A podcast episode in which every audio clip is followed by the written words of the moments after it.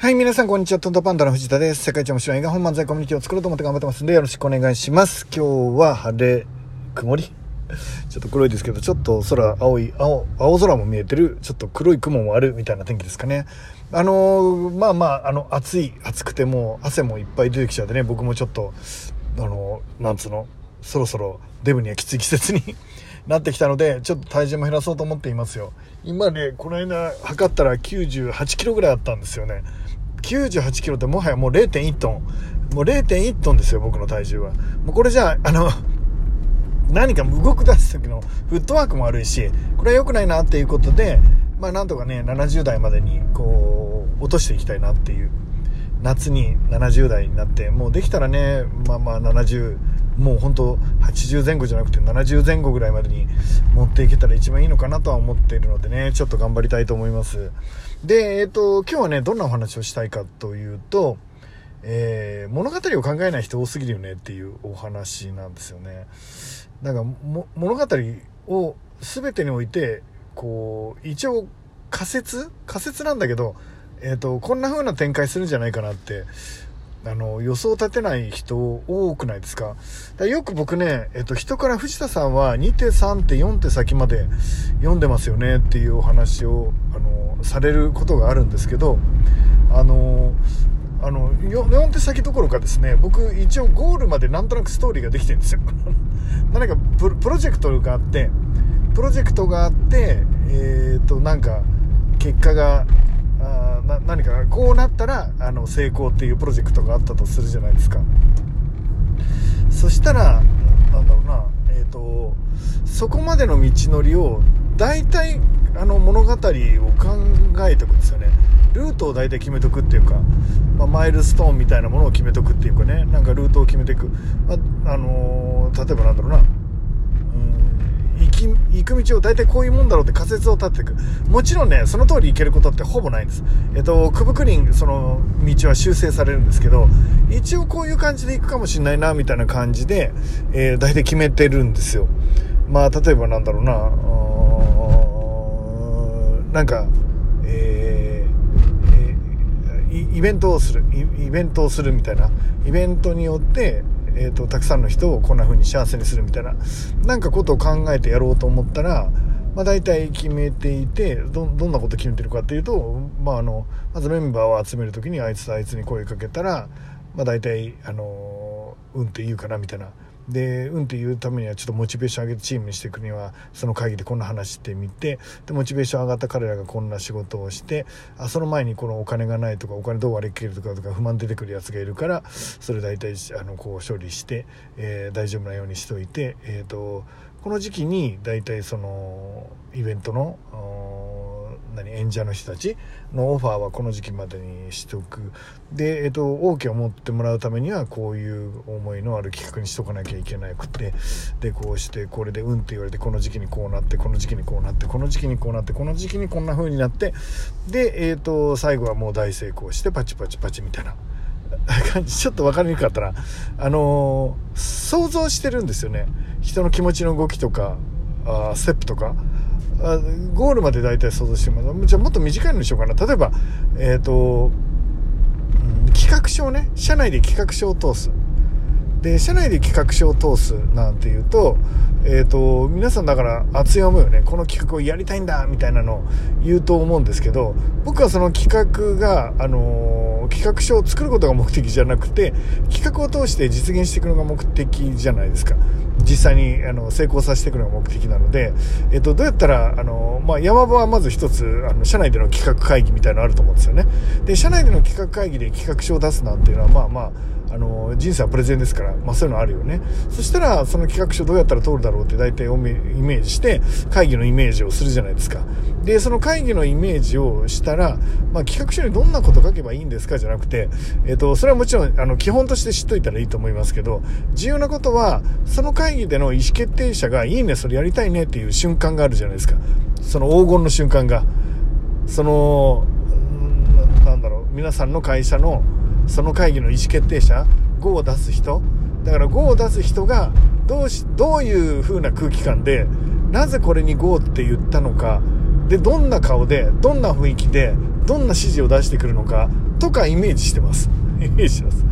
でそうすると例えばなんだ会社内だったら、えーと、利益がこんぐらい上がるんですみたいなのを頭にボンって当然いるでしょって。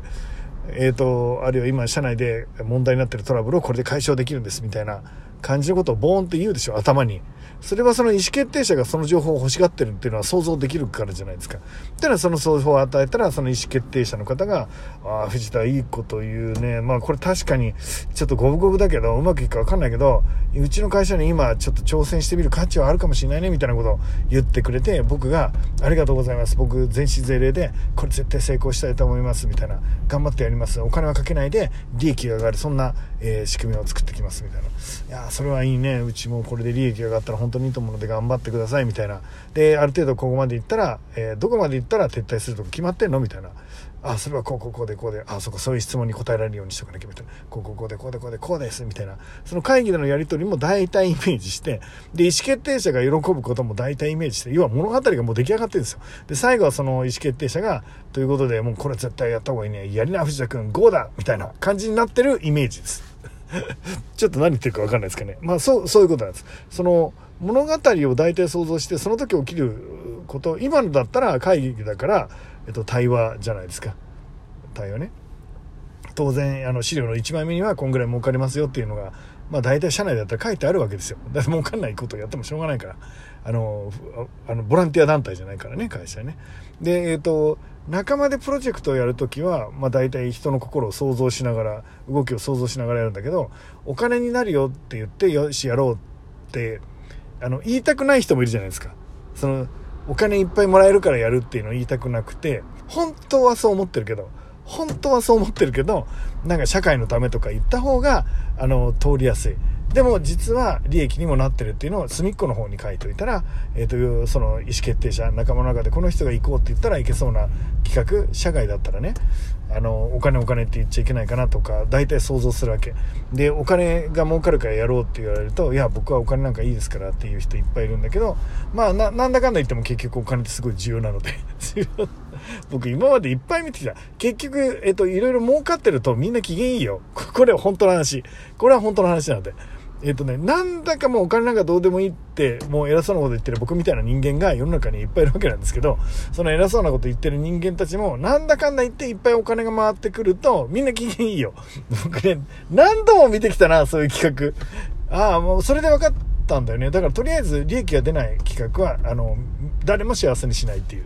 えー、ことを、まあ、あの、考えてますけど、例えば、外の客の場合はお金が儲かるだけじゃ、ちょっと、いいよお金が儲かるならやろうって言いにくいような場だとすると社会に役立つためとか、えーと、世界に役立つとかみんなの成長を促せるとかなんかみんながそれならやってみる価値あるねってかっこよく言えるような空気。で実際はお金が儲かるようにますよっていうのを裏で話したり設定してそのお金をしっかり払ったりしながらその回していくっていうのをするんだけどえっ、とその誰がどんな風に言ってどんな答えをしてくるかとか意思決定者はどうしたらこれを喜ぶかとかきっとこういう風になってこんな話し方したらもうなんか顔がニマニマして最後にそれ絶対やってみようって熱く言っているだろうなとか一応想像するじゃんって言ってるわけ。一応。あのみんなさなんか例えば企画書とかに何書いたらいいかなんてその物語にぴったり合ったものを作ればいいと思うんだよ。えっ、ー、と、意思決定者の人たちが、うん、やってみようっていうのは、あの、どんな資料なんだろうって考えて、その物語を考えれば、プレゼンも簡単だし、プレゼンも、こう、あの、本当に、あの、素晴らしい内容というか、ステップがね、ちゃんと相手に伝わるようにできたりすると思うわけ。